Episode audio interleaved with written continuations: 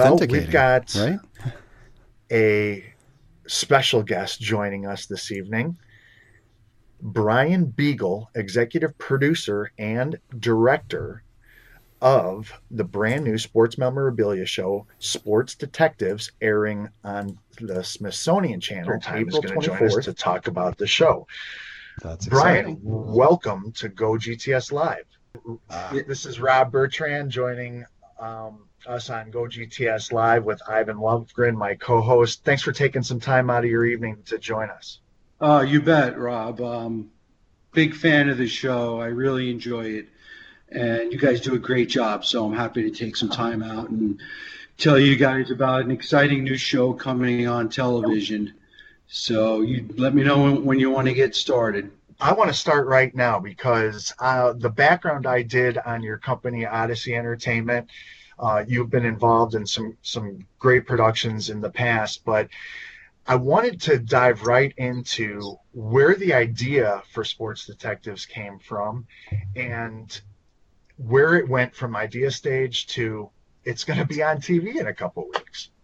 Yeah, it's a great question, and I would recommend that you and any of your listeners, if you have an opportunity, to buy the book Miracle Ball: My Hunt for the Shot Heard Around the World, okay. which was written which was written by me, um, and did very well, and was actually turned into a documentary, which aired on the Velocity Channel for a short period of time.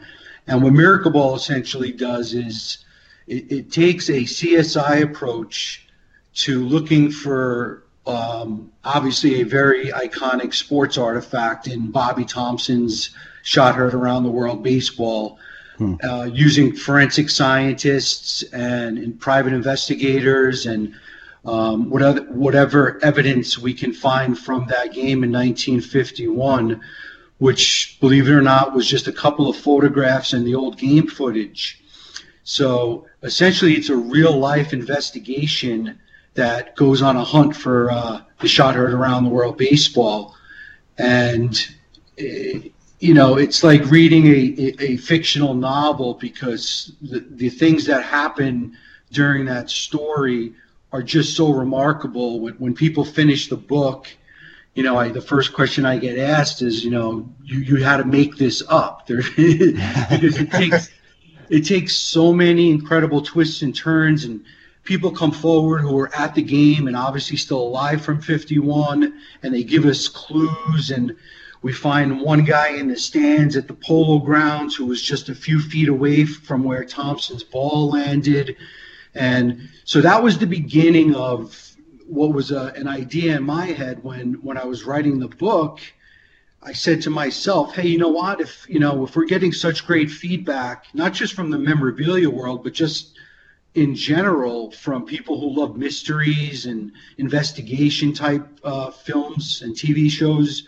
You know, why stop at just one baseball? There has to be other artifacts that are worthy of looking for that mm-hmm. are either missing or stolen or maybe even just not been able to be authenticated.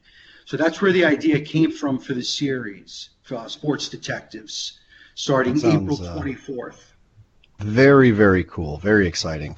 Uh, we were actually talking a little bit even before you came on just about authentication and what a tricky business it is.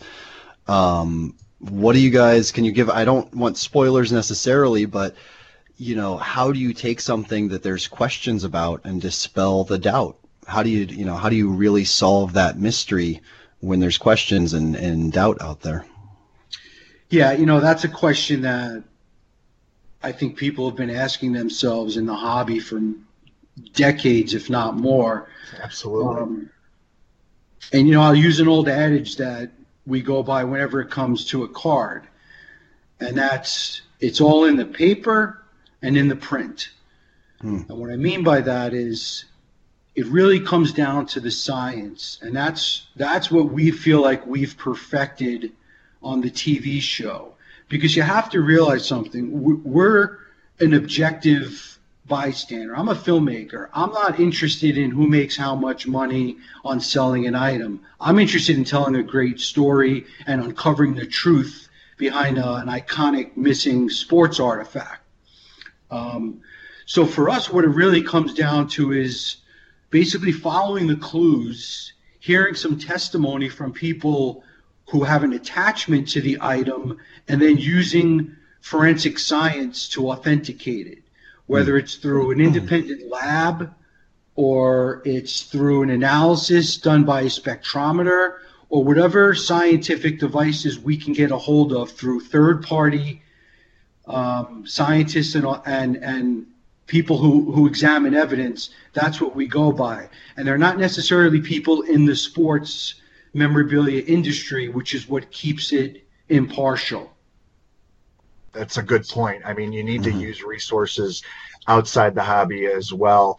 You know, when you were coming up with uh, story concepts and looking for various items, I know on the website you guys are going to cover uh, Muhammad Ali's missing Olympic gold medal, uh, Jim Craig's miracle on ice flag, uh, Dale Earnhardt's first race car, and more.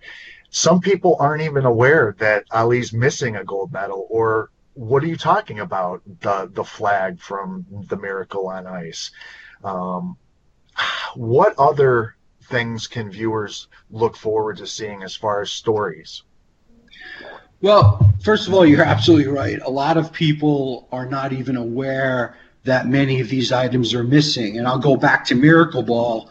Um, most people didn't know that Thomson's ball went missing right after he hit it into the left field stands.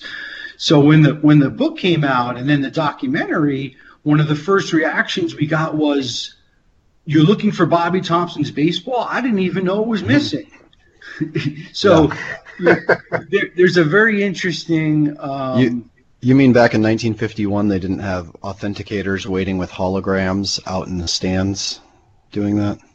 Yeah, I don't even think they had hot dogs then. But that's that's a whole nother story. Um, I can tell you this about the show, what I think makes it fascinating, which is there's a little bit of something for everyone. Okay, when it comes to sports, we cover all the majors. When I say cover, I mean we go in search of an artifact from the major sports baseball, basketball, football, and hockey. But we also have some more obscure sports or, or not so like mainstream sports like horse racing and car racing, automobile cool. racing. Um, I'm trying to think what else, you know, and the items themselves, like I'll give you a horse racing example. And again, you know, there's a lot of um, spoilers here, so I can only say sure, sure. a certain amount. Mm-hmm. So one of the items that we really were challenged to find was the saddle silk that Secretariat wore during the 73 Triple Crown season. Mm. Okay, that little 1A that draped across sure. the horse that Ron Turcotte uh, rode to the Triple Crown, that saddle silk went missing right out of the winner's circle right after the race. And again, that's an example of how many people even know that to be true. And if that's the case, where do you even start? How do you even try and figure out where where where it went to? Craigslist. Um, yeah, right. Yeah, posted on Facebook. Yeah. Um, so again, that's where the the stories come in. That Sports Detectives is such a unique show in that you know we're using real private detectives and FBI agents and people who are genuinely invested in a career of investigations and again, without giving much away, it's one of the more challenging episodes. But the I can tell you this: the ending is very satisfying and very shocking. Very cool. Well, we'll, I, we'll definitely look forward to it. Oh, sorry, Rob. That's okay. I there's a, a mystery surrounding my Chicago Blackhawks and their first Stanley Cup victory in several mm. years back in 2010. Brian, as a sports fan, you probably are aware that the game winning puck shot by Patrick Kane against the Flyers is missing. Is that something that um, you were approached about or made aware of? Is that something that could be tackled at some point? Um, it's absolutely one of the items that was on our short list as we were developing the show Cool. You know, we had a list of about 15 or 20 items that we presented to the network, and we were hot to go after that puck. I'll be quite frank, and unfortunately, the NHL was not happy about it, Oh, and we were very disappointed that we couldn't go chase down that puck because we already had a couple of leads. And as you guys know, I mean, look, it's a business and it's politics, and you have to satisfy the leagues, which is not always that easy. And the NHL was very, very adamant in, in saying that they don't want any publicity surrounding that missing puck. And basically, that really killed the episode, which was very disappointing. Can I just ask what the odds are that it's actually in Gary Bettman's house? Um, and I won't make you comment on that, Brian, because I know that you do have uh, obligations going forward beyond just this season. But um, I just wanted to know a few of the specs about the show. Is it going to be a half hour? Is it a full hour? Do you tackle one mystery per show, or do you do multiples? Um, and we also do have one in, uh, one person in our chat room is international who's asking if he'll be able to see it online or if he has to find a way to buy Smithsonian Channel in Australia. Um, eventually, the episodes will appear on Smithsonian's website. Okay. So if you're out of the country, I'm sure you'll be able to still see the show. Um, take me back to your first question. Oh, just you know, is it a half hour? Is it an hour? format. Um, how many? Uh, yeah, how many episodes are there in season one? You So- know, what what can we expect? Right. So season one has six episodes, but two mysteries per episode.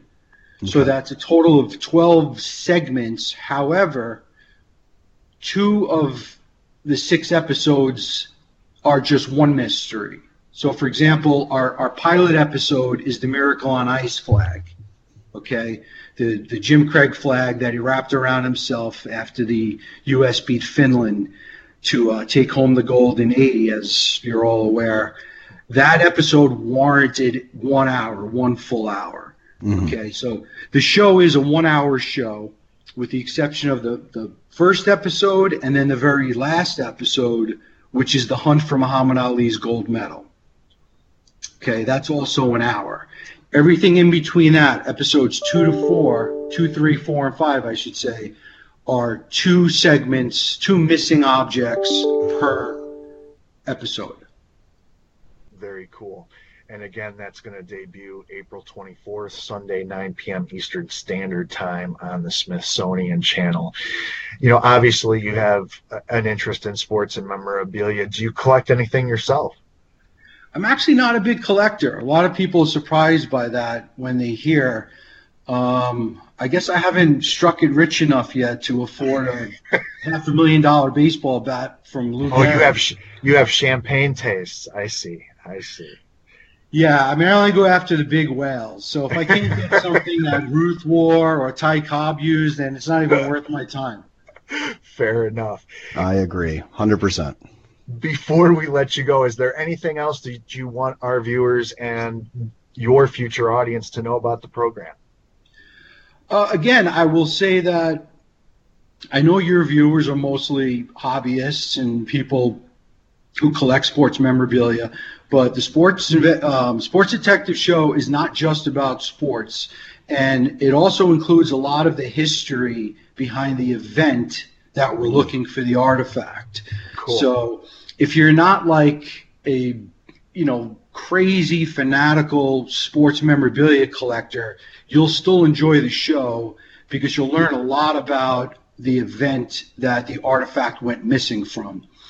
Um, and then lastly, like I said to, to open, which was, you know, you know, go onto Amazon, buy a copy of Miracle Ball, and you'll see how this whole thing got started, and you'll read a, a fantastic real life mystery with a, an ending that will genuinely surprise you. Yeah, and I think it's worth noting just to uh, to the people watching, uh, we didn't we introduced you just in context of this series, but you're an award-winning writer and filmmaker outside of just sports. Like you did a, a documentary, getting your child, getting my child back fighting autism, um, documentary film version of the book Miracle Ball, um, as well as a number of on-air promotions. So you're really a storyteller. Um, so we can expect that in the series as well as just the details of the hunt, right? let's not forget my 30 for 30, which is coming on soon. Oh, what what's that on? You got That's actually another. That's actually another sports memorabilia um, topic, which was uh, based on Operation Bullpen when Oh, um, fantastic. the McGwire Sosa race was going on, and McGwire helped the FBI bring down a counterfeit ring. Um, we don't have an air date yet. The film's in the can, and it's called The Counterfeiter. And we got, for the first time ever, the actual lead counterfeiter, the world's greatest counterfeiter, according to the FBI, to come on camera and give us the behind the scenes story as to how that whole operation went down. Well, can Oh. I can I speak for our producer and say we have to have you back once they I was gonna? I was just gonna say you got to be sure to shoot us an email when that's gonna go live after it airs. We'd love to have you on for a Q and A because I'm sure there'd be some things people would like to know in further detail after the show airs. That'd be great if you're available. Yeah, no, that would be great. I think you you guys and your audience would really enjoy it because it goes really in depth, probably more in depth than any other documentary about the world of forgery and counterfeiting um, autographs on sports memorabilia. Fantastic. Well, again, the show is Sports Detectives, airing April 24th, which is Sunday, 9 p.m. Eastern Standard Time. You've been talking with Brian Biegel, executive producer and director of the program. Brian, thanks so much, and we look forward to having you back after 30 for 30. Sounds great. Thanks, guys. All right, have a good one. Bye bye. Thanks. Brian. Yep. Bye bye.